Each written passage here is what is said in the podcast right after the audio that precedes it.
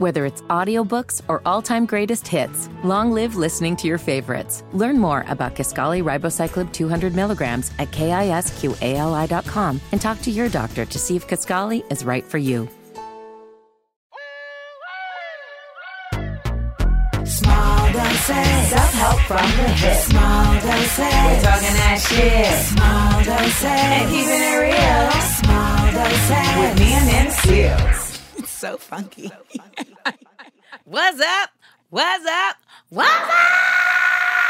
Cause I'm back, y'all. I'm back, y'all. I'm back it back and I'm back, y'all. I'm back to back and I'm black to black and I'm back and I'm back and I'm back, y'all. Cause I'm back, y'all. Cause I'm back and I'm black and I'm back. I can keep going. Y'all! I told you we was gonna be ga- we was gonna be back. We was gonna be gone for too long. Welcome to another edition of Small Doses Season 2. You know? Yes. I just laid back in my like, you know, cavalcade of pillows. I know cavalcade is not the right word, but it felt right at the time. We, meaning me and my crew, have been on the road for the Smart, Funny, and Black Lituation 101 tour. So if you've been wondering why there haven't been new episodes of Small Doses, that is why. I took my Black Pop Culture Comedy Game Show on the road. We went to 10 cities. I did 23 shows in 14 days. It was insane for several reasons.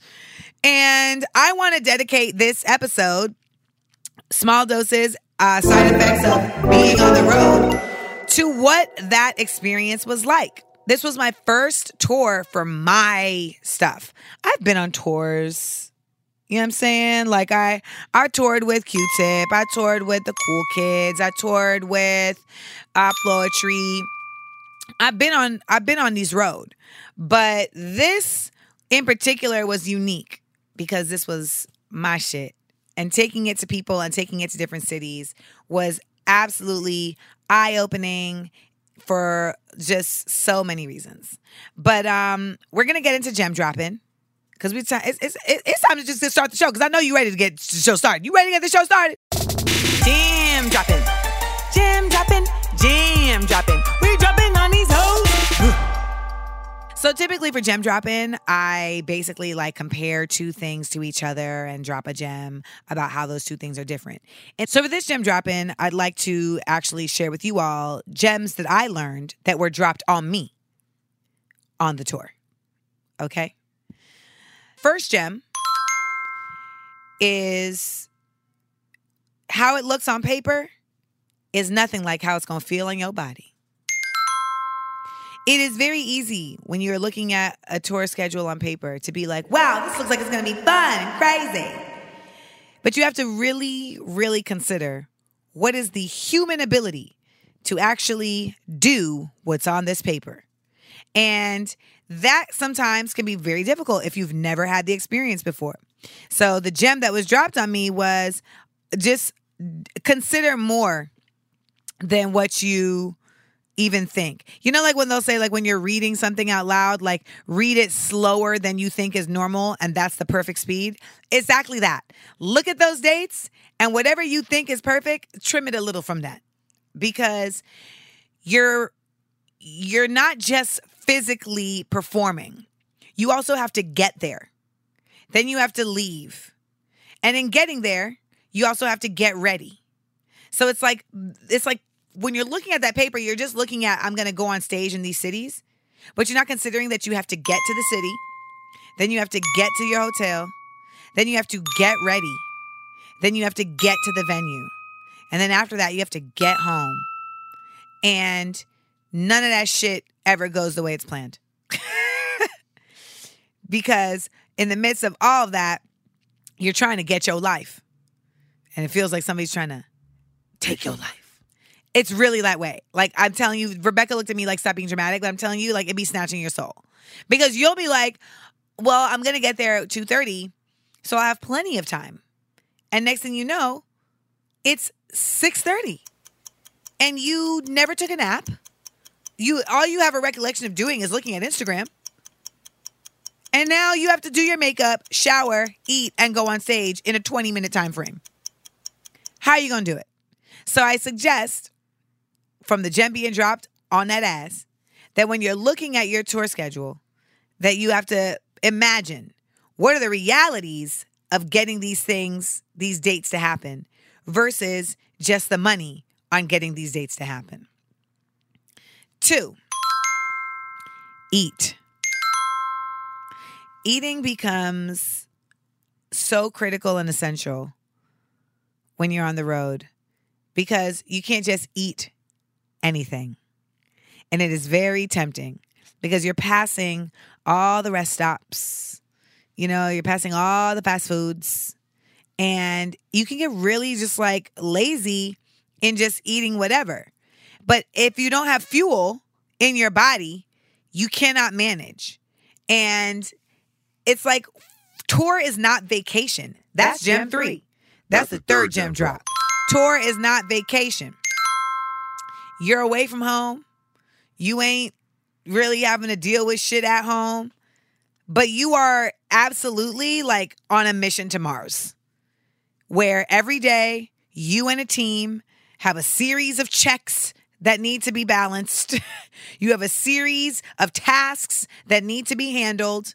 And each of you is responsible for that, or else the ship is going to crash, or you will be flung out into the oblivion of failure. So, it is very important to know that you can have a good time, you can enjoy yourself, but you're not on vacation.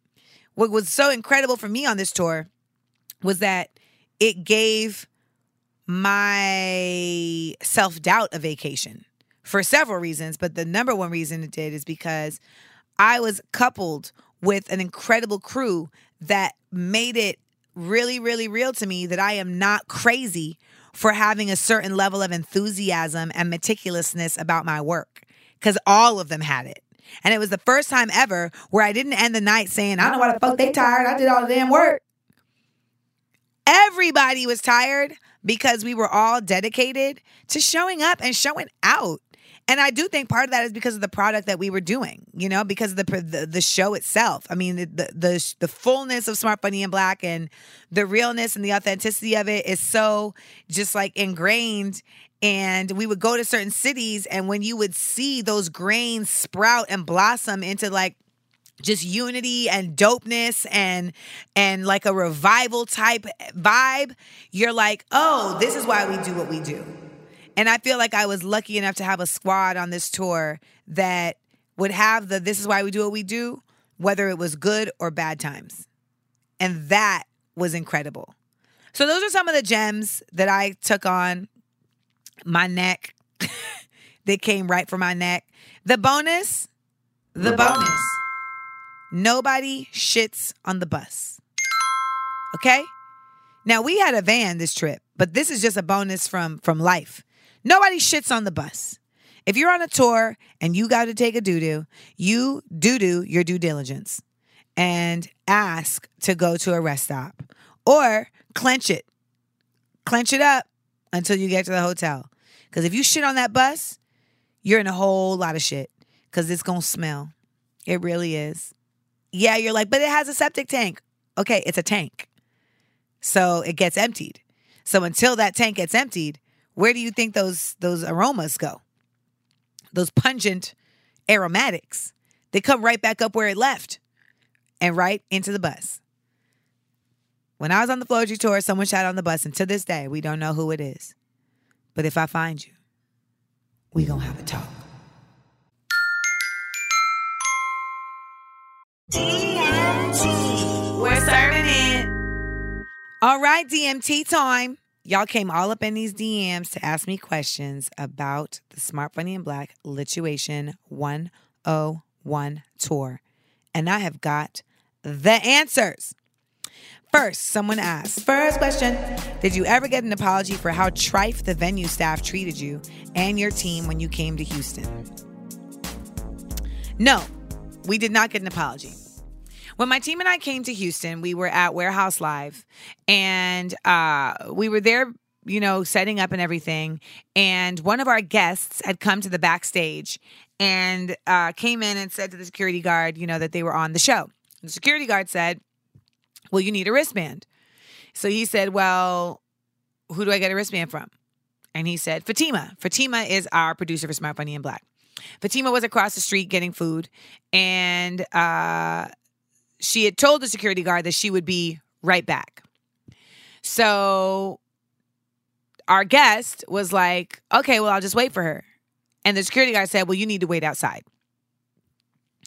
And our guest said, yeah, I'm not going to do that. She's about to be here in two minutes. And he said, well, then I'm going to call the cops. Now, they have detailed cops at the venue. However, those cops have to be called over to be a part of something. Otherwise, they're simply just there, hanging out. And Fatima gets a call from our guest saying, Yeah, these guys just said they're going to call the cops because I don't have a wristband. So she starts bolting across the street. So her and the cops walk up at the same time. She simply hands our guest the wristband. Crisis averted. I show up an hour later and I'm like, What? Because that is absolutely incensing to me, especially when we have what's been going on, which is this business of white folks calling the cops like their own private army to handle black people literally just being black people. And the scenario got even more ridiculous when I was outside talking to Fatima about it, and she told me a dude's name, and the dude, the dude who like made this happen, and he walked up while I was videotaping and while I was talking about it. And when I said to him, Why would you call the cops over a wristband? He said, Well, I mean, the cops work here. So, oh. like, what's the big deal? And I said, So when someone doesn't have a wristband, you don't have a different protocol? And there were people in my DMs like, That guy was just doing his job. That guy was just doing his job. No. Let me tell you what doing your job is as security. As security, doing your job is one, calling the cops if someone is breaking the law, calling the cops if someone is trespassing, calling the cops if someone is being a, a disturbance, um, a problem, etc. Our guest, who was on the show, was never asked to show proof that he was on the show there was never any uh, correlation made against any of the materials that had been sent to them. So it's not like he looked at a list. It's not like the security guard looked at a flyer. Nothing. But the reality of him saying you need to wait outside until she gets there is simply disrespectful and untoward. I'm not telling y'all that this was some little ass space. This is like a big space in the backstage of a venue before the doors have been opened. And if our guest is on the show, then it doesn't mean that you can't just be um, accommodating to the fact that this person is waiting to come into the show. What we always know is that at the end of the day, you got to look at race as a factor, especially whenever the cops are involved. Bottom, line. Sure enough, everybody who came in and was involved in our show, we did two shows that night. Everybody who came in said that they have had issues at that venue in the past all of them and that yes that there have been like you know incidents at that venue with rap groups and so now basically they look at it like well all black people behave a certain way or whatever and it's like well shit if i believe that about white people then i would never sit in a movie theater with white men so what are we really talking about right now and when it boils down to it you know we never got an apology. We never got an even acknowledgement that that behavior was unacceptable. And we really got a lot of people in my DMs and commenting saying, yo, like this is common over here and this is not okay. And we've seen this happen before. And they were apparently like patting down the um the guests coming in, but they would only pat down the males. And you know, so there was just a certain energy in that space of distrust that was forged by previous guests that had nothing to do with us. And I really felt like that's just a basic um advancing of racial profiling, let me also include that they tried to tell us we needed to start our show early. The show started at 8 o'clock and they told us at 6.30 that we needed to start at 7.30 because they said they needed an hour to flip the room after the first show and that there was rain in the forecast and that they didn't want to have to quote unquote hear from their patrons who would be standing in the rain getting in for the second show. Do you understand how incensed I would be if I showed up to a show that starts at eight o'clock and I got there at eight o'clock and it was halfway into the show? So, you know, we stood our ground and we didn't budge. But the other thing about it was that Fatima was was our producer. And it's not like we were just dealing with racism, we were dealing with sexism too. Because the amount of venues that simply treated her like, why do we have to listen to you? You're some little woman. Like that was the energy that was given. And I think all of the venues, like Dallas, Canton Hall, that was a, a, great venue that treated us so fantastic. The Bell House in Brooklyn, thank you for how helpful you were and how supportive you were. Uh, Kennedy Center wasn't involved in this tour, but they were oh just incredible when we came to do Smart Funny and Black there.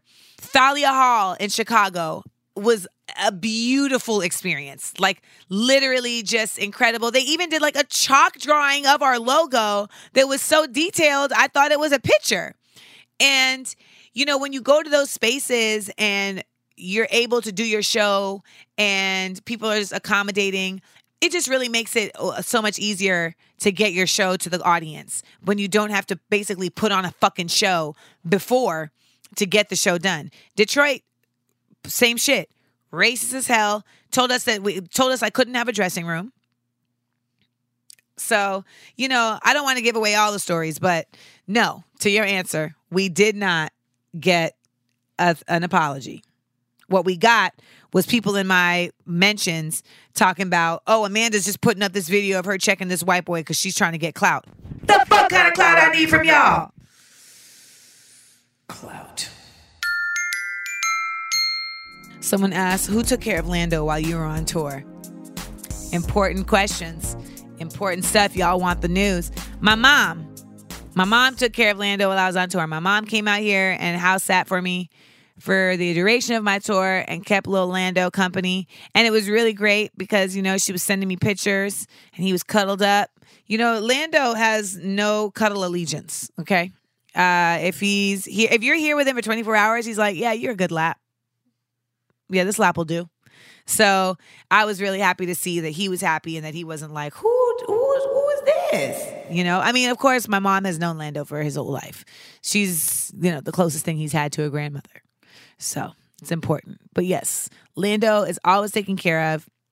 Even if I don't have someone here, I never let him stay here by himself for over two days. And I always have someone come and check on him and, you know, hang out with him and chill with him. And it's, you know, it's what it is to be a pet owner. It's tough, guys. It's it's a responsibility I wouldn't give to everybody. I really though really. But I love my cat.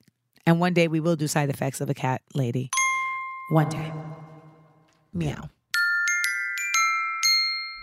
Are there things you already want to do much differently for the next round? Yeah, yeah, absolutely. I mean, I think that the thing about this tour was that it was basically like the tour before the tour. We all kind of considered it that. Like, we knew that this was the tour that we had to get under our belt for a number of reasons. One, to show the buyers, you know, that we sell tickets and that we have, um, you know, we have a real a real stronghold in the market in terms of what we're giving and what people are receiving. Um, Two, I think it would be really great. Even though this run we were able to have like guests, black spurts from each city, I think it'd be really dope to have black spurts that maybe travel with us for a certain amount of days so that there's like a certain level of just like knowing who you're gonna have and knowing what they're about. And, you know, I was kind of flying blind in certain cities because we had never met them and we had to rely a lot on like referrals and, you know, word of mouth and and uh, that's a hard thing to do, you know, because even when we have like we have a survey that we give to all of our guests to just let me know like their level of knowledge about certain topics, whether it be black music, black television, black history, etc. But even with that, it's like you just can't account for the fact that like somebody's going to show up on some type of drug that you literally don't even know and they're like answering questions but then like they're not coherent but then they're not drunk but then they're like looking you dead in your eye. Yeah, yeah that, that, definitely happened in a city. Definitely and I would say like the last thing that I would not the last thing, but the third thing that I would say I, I really feel like we should change is um it would just be really, really dope. Like we had this video screen behind us in Dallas. It was an LED screen and it was oh y'all, it was the livest shit ever. I mean, it just elevated the the value of the show so much in just one fell swoop that I'm like, I don't think we could ever do this show again without it. I mean, we are doing it again without it. See you September 4th. I guess what it is is like it was like I got to see my my my vision and my love for this show and for black American culture on, on the, the Jumbotron. Jumbotron. Like that's really what it was. It's like being on stage with a fucking Jumbotron. I mean, and and to see these images you know, just blown up so big was just, and whether those images are like, you know, just seeing the logos for the different fams, for Fly Fam, Culture Fam, Woke Fam, and Rebel Fam, or seeing like, you know, this giant image of Martin Luther King shooting pool behind his back, you know, or um, Shirley Chisholm, or Just For Me box, J U S T F O R M E, Just For Me. It was really just incredible. And so, like, if I could find a way to have that at all of our shows, honey, I would do it. I would do it. But I think the the this tour was it was surreal in a re- like in a real way cuz it's one of those things where like I had thought about it for so long and then when we were doing it it was like, "Oh, this is happening." And then my mom the other day was like, "You know, you went on a whole tour." And it's like it feels like what it must feel like to like go to Mars and come back. You know what I'm saying? You're just like So now that I did that like did I do it? But you it's it's like cuz you set up for it. And the reason I keep making these like space analogies is because that's what I felt like. I felt like fucking Captain Jean-Luc Picard of the Starship Enterprise. You know, seeking out strange new worlds, new lives, and new civilization. Boldly going where no one has gone before. And of course, like, yeah, plenty of people have gone to Atlanta. but they didn't go for this purpose and they didn't go with this project and they didn't go under these, you know, financial constraints, et cetera, et cetera, et cetera. So that being said, it was like I just felt like we were on this journey and we weren't really sure how it was going to end up. It was incredibly encouraging to have shows sold out before we even left for the tour. That was mind blowing. But it's still like, yeah, but you better go on and do do the damn thing. You, got to do that. And we did it. And um and it's just the beginning. It's really just the beginning. But it let us know that our beginning has a very bright future. Next question. For the Lituation 101 tour, what was one of the challenges you faced that you didn't anticipate? Rebecca just said, well, probably the Houston thing. And I said, no, because I mean, we always anticipate white fuckery. I mean, it's just par for the course. What's crazy is when you say that and people are like, why don't you like white people? I'm like, I didn't say that. I actually don't like white people. I don't mind people who happen to be white. I love y'all. Come on, let's do the electric slide. But nah, white fuckery that's specific. I'm not here for fuckery in the name of white bullshit.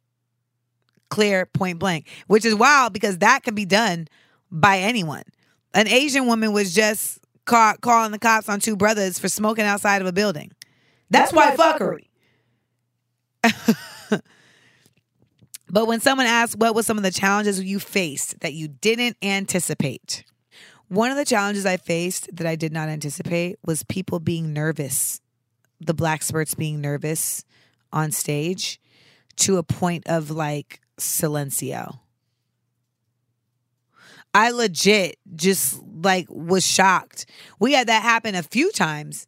And I was every time I was like, wow. And it was individuals who off stage would be talkative and cool and, you know, like they're cool with the show and chilling. And then they'd get on stage and just like freeze up.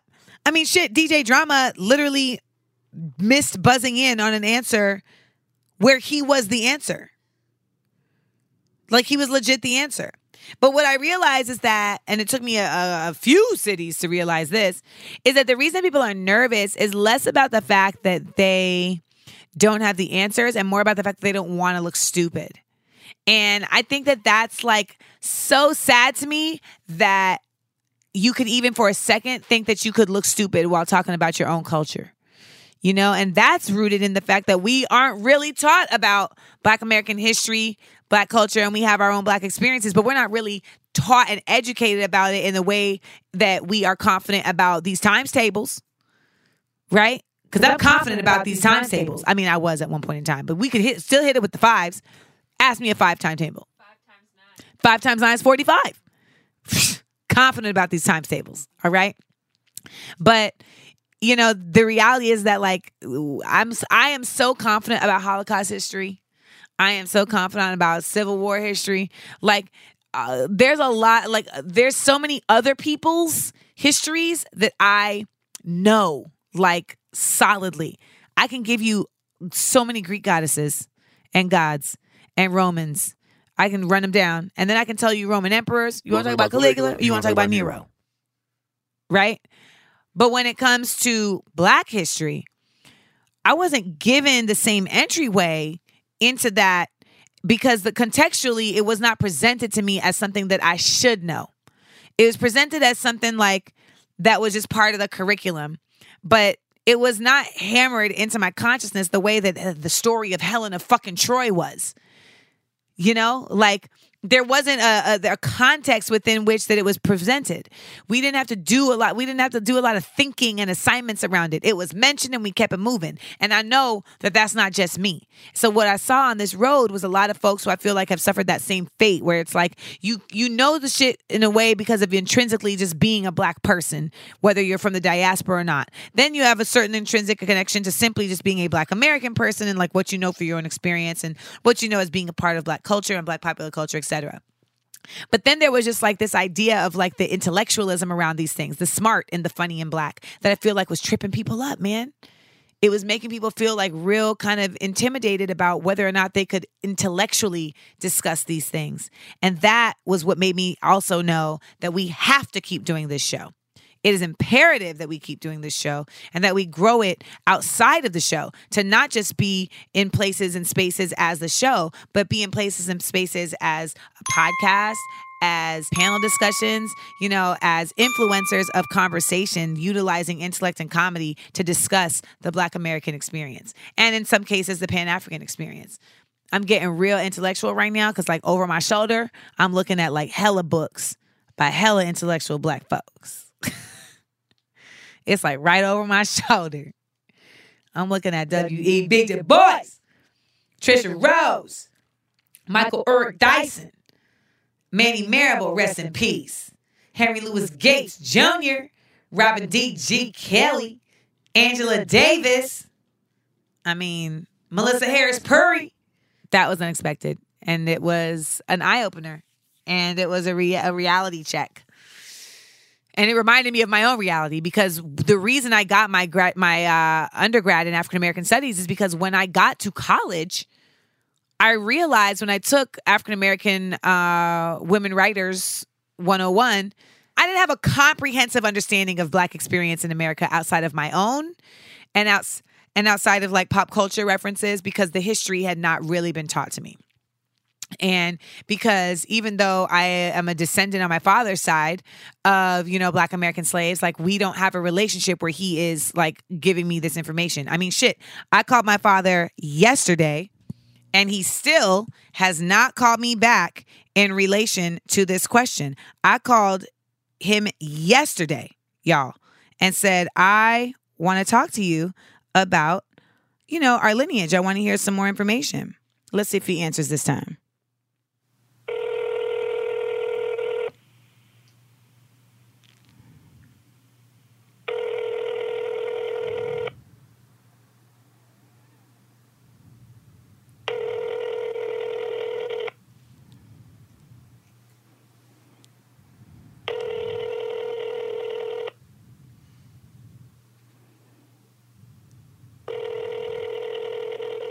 Hella rings, right?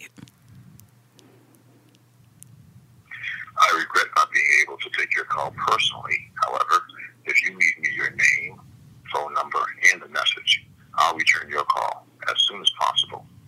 Thank you.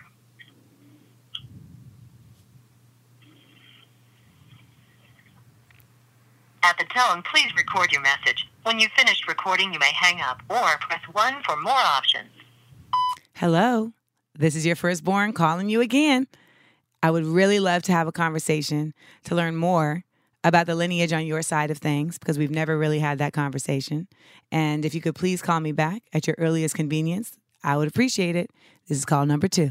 Bye. So that's like real. I literally just called my dad again, you know, and um, but I just say all that to say that you know to to answer that question in wholeness, like it there's there was just so many levels to realizing like what made people nervous. I mean, don't get me wrong. I think some people just also just like aren't used to necessarily being on stage in that capacity and having to think fast, and so like they don't trust themselves. So what I you know to to uh, an addendum to that question is, I ended up having to adjust in a way that I hadn't anticipated.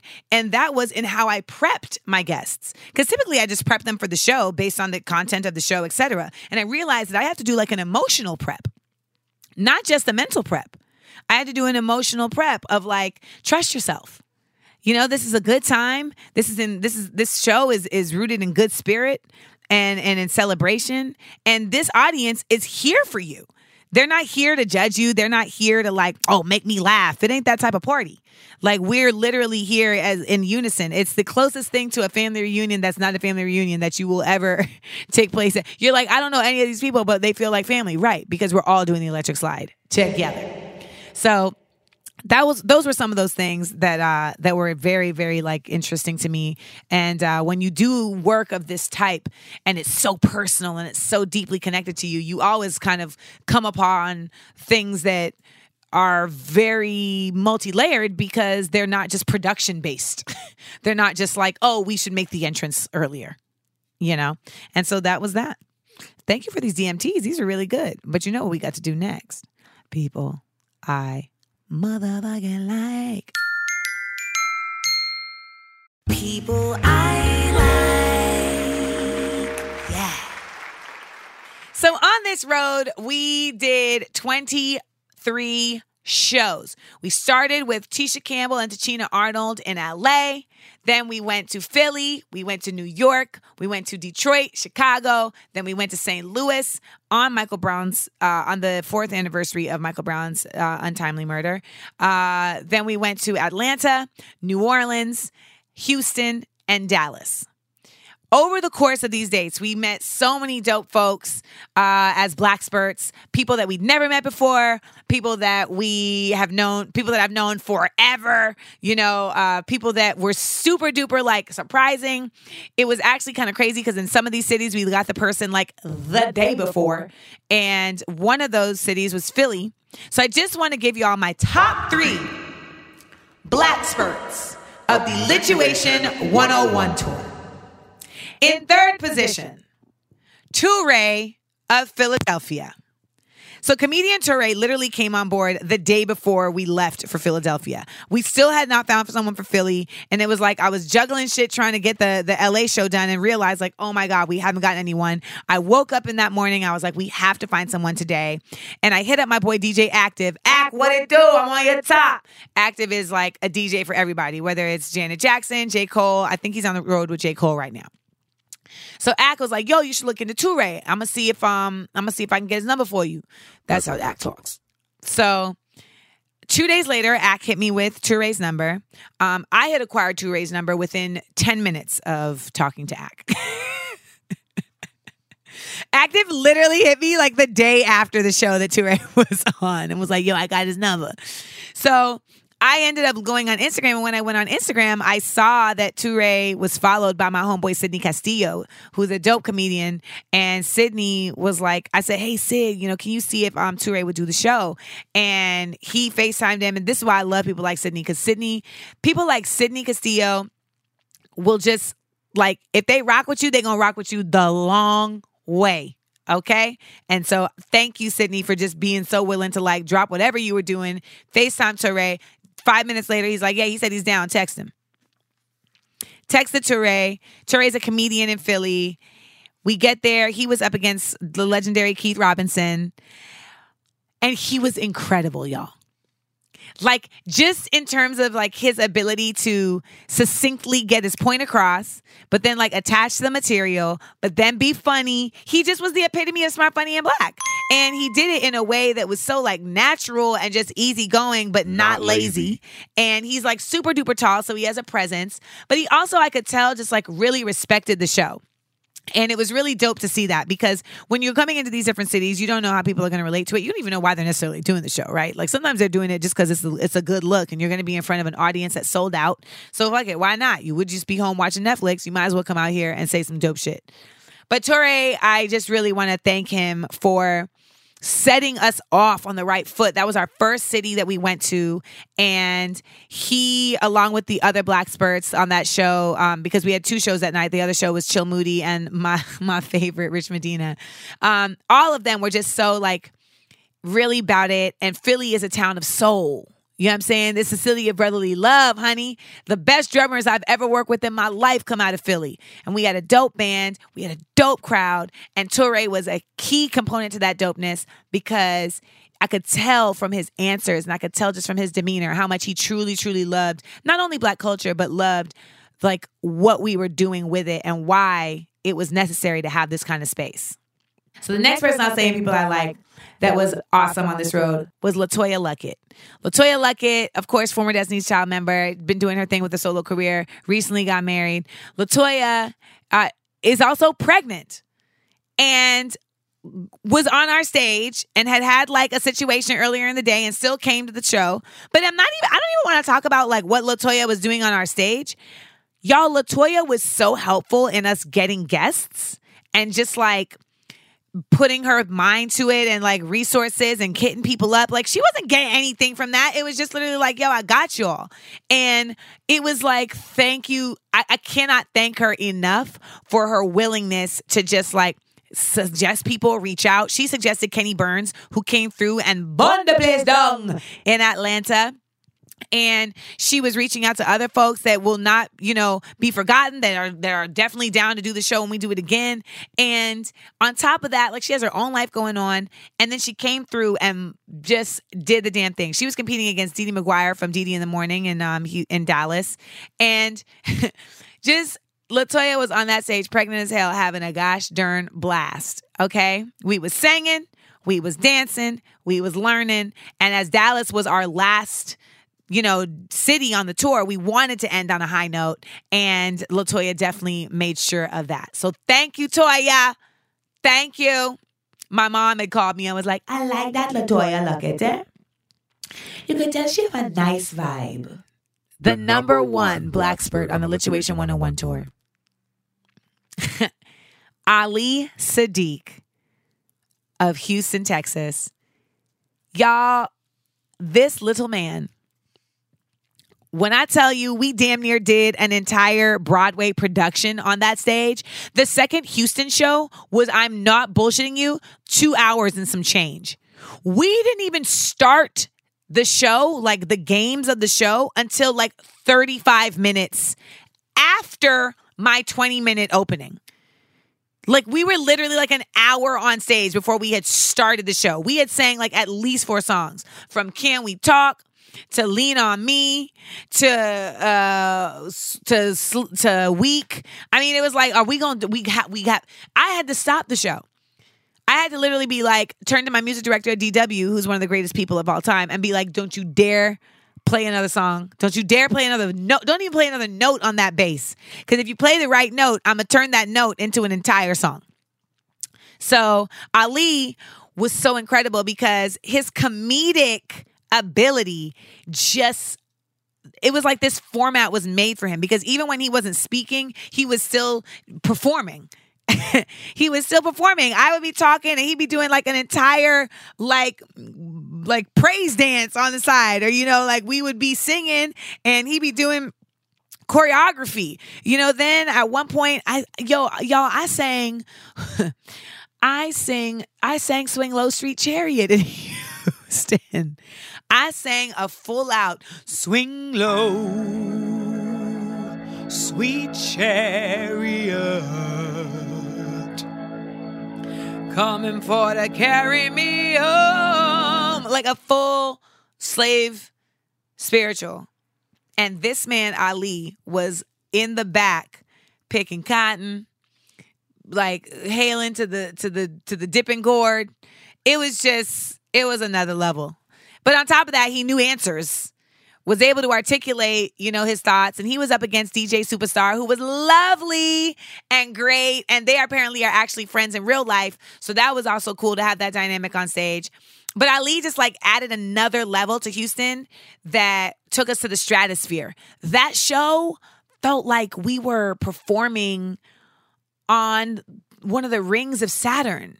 I know that the rings of Saturn are made up of asteroids that are caught. I understand that, but I'm just saying, like, as if it was a smooth surface that we could stand on, okay? So, on one of the rings of Saturn, I mean, okay, there's a song by a band of horses. I took Rebecca so far out. I know I dovetail, but that one I've never seen. So Band of Horses has a song called Infinite Arms. It's incredible.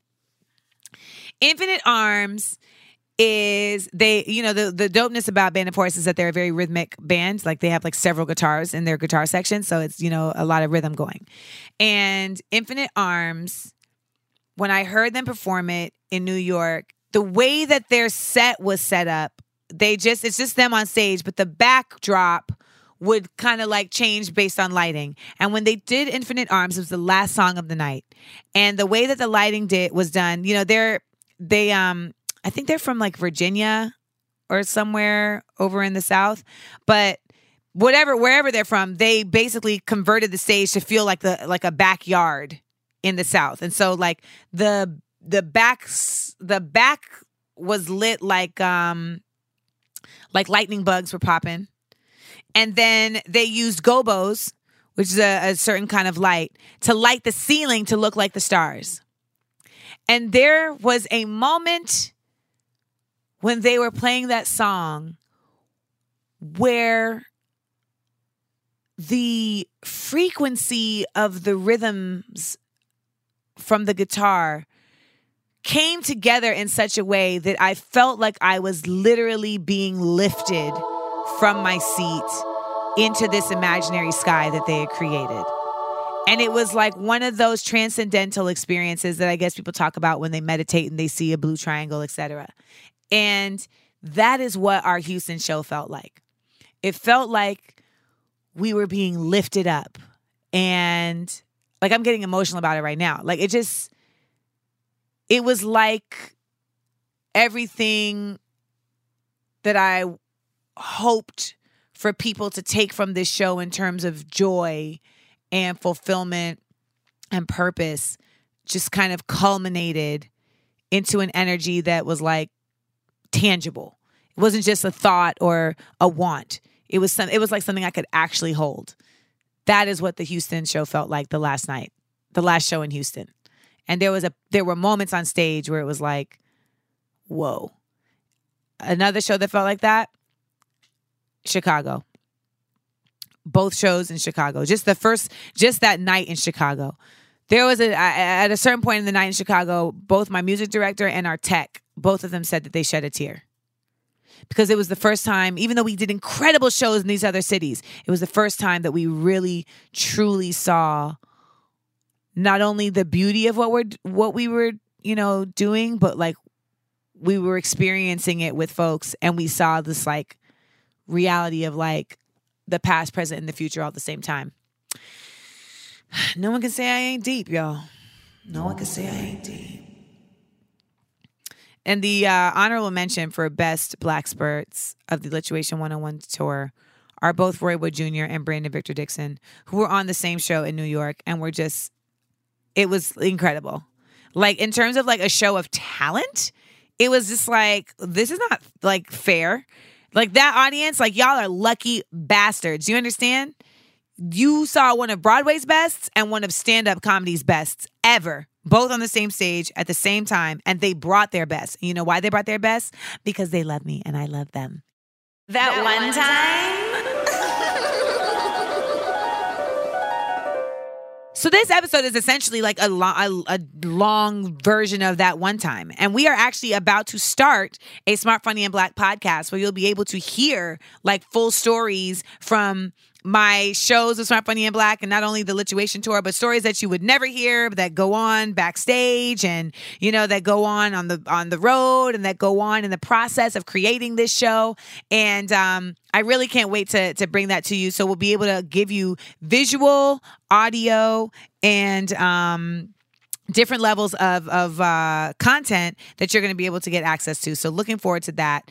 And right now, you can get access to all of our content. You can go to our YouTube, which is YouTube backslash Amanda Seales. You can go to Smart Funny and Black's Instagram, and we are also consistently like building these things out. So make sure you like keep on track with that. You can get merch at our bookstore, sfbbookstore.com, and you know we we really wanted to show people like the process through which like these shows go down. So we started what's called Smart Funny and Black episodes, and they're on the Smart Funny and Black Instagram. They're on our IGTV. So they're 10 minute episodes that take you through every city that we do on the tour, show you the drama, show you the comedy, they show you the background, the the the behind the scenes of how this shit gets done. And you get to see this like dope ass team of young black folks putting it together. Bit by bit, putting it together. The last dose. Thank y'all I for so much for hanging out and just, you know, being patient with me as I took my little break before coming back for the next season of Small Doses. You know, this break was so needed. Also because, you know, you got to have these different experiences to be able to come back and like elevate in life and elevating your points of view and sharing those points of view with folks. And I really got a chance to do that in my time off. So thank you for for still wanting small doses and for keeping me uh, encouraged and reminding me like, yes, girl, I'm listening. I'm binging since I'm waiting for you to come back. So thank you so much.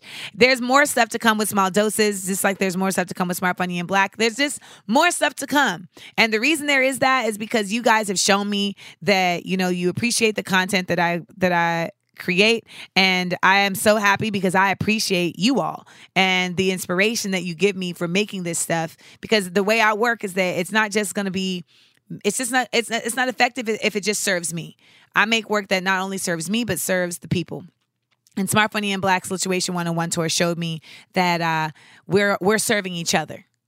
And um, we're, we're serving it, you know, and it's necessary.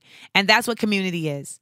And there is a beautiful black community in this world and there's a beautiful black community in this nation and that there is a beautiful black american community that is thriving and that understands that all we got is us and that that came through on this Lituation 101 tour. And it's going to continue to keep pushing on. It's a good show. Whether it's audiobooks or all-time greatest hits, long live listening to your favorites. Learn more about Kisqali Ribociclib 200 milligrams at kisqali.com and talk to your doctor to see if Kisqali is right for you.